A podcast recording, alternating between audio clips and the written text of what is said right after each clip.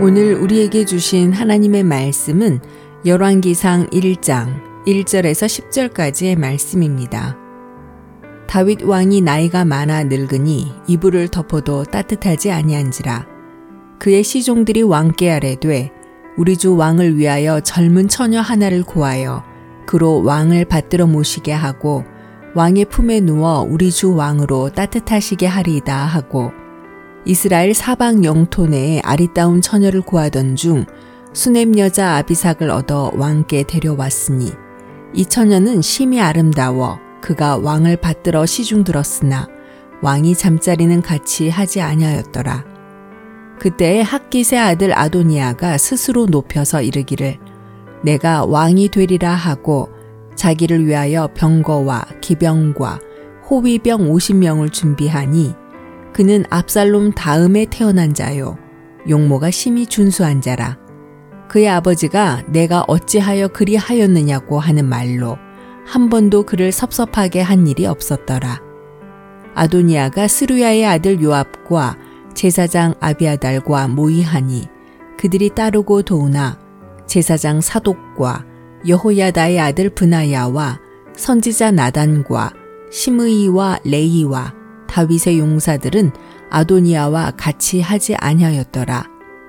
아도니아가 에누로겔 근방 소헬렛 바위 곁에서 양과 소와 살찐 송아지를 잡고 왕자 곧 자기의 모든 동생과 왕의 신하된 유다 모든 사람을 다 청하였으나 선지자 나단과 브나야와 용사들과 자기 동생 솔로몬은 청하지 아니하였더라.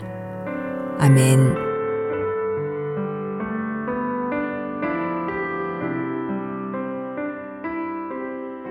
안녕하세요. 수요 묵상의 시간입니다. 사무엘 하를 이어서 열왕기상을 통하여 이스라엘의 역사와 그 속에서 말씀하시는 하나님의 음성을 같이 듣도록 하겠습니다. 다윗은 위대한 믿음의 사람이었습니다. 다윗의 믿음은 우리 모두에게 큰 도전과 또한 좋은 모델이 됩니다. 그러나 다윗에게 참 부족한 면이 있었는데 자녀 교육은 너무나 부족했습니다. 보통 왕이 죽으면 다음 왕을 정하는 작업에 들어갑니다. 그러나 다윗의 경우는 좀 달랐습니다. 압살롬이 반란을 일으켰고 뒤를 이어 아도니아도 반란을 일으킵니다. 둘 다 다윗의 아들들이었습니다. 이 반란으로 이스라엘은 큰 혼란을 겪게 됩니다. 왜 유독 다윗의 아들들은 이렇게 엉망이었던 것일까요? 아버지에게서 왜 귀한 믿음은 본받지 않고 패역한 짓만 하게 된 것일까요? 그 이유를 알 수 있을 만한 열쇠가 성경에 나옵니다. 다윗은 방임형 부모였습니다. 어릴 때부터 차별을 받고 자랐고 없이 살았던 다윗은 자식에게 좋은 것 해주고 좋은 것 먹여주면 최고의 아버지라고 착각했던 것입니다. 그리고 자식들에게 잔소리를 아예 하지 않았습니다. 다윗의 자식들은 아버지의 잔소리마저도 그리워했지요. 그러나 다윗은 자식들에게 칭찬도 하지 않았고 책망도 하지 않았습니다. 전쟁터에 나가면 적을 때려잡는 엄청난 카리스마 있는 다윗이었지만 자녀들의 잘못에 대해서는 단 한마디도 책망하지 않는 무심한 아버지였습니다. 압살롬은 그런 자신의 아버지를 증오했습니다. 아도니아의 경우도 마찬가지였습니다. 6절을 보면 아도니아가 이미 왕 행세를 하고 다녔다라고 합니다. 그러나 다윗은 이 사실을 알고서도 단 한마디도 책망하지 않았던 것이지요.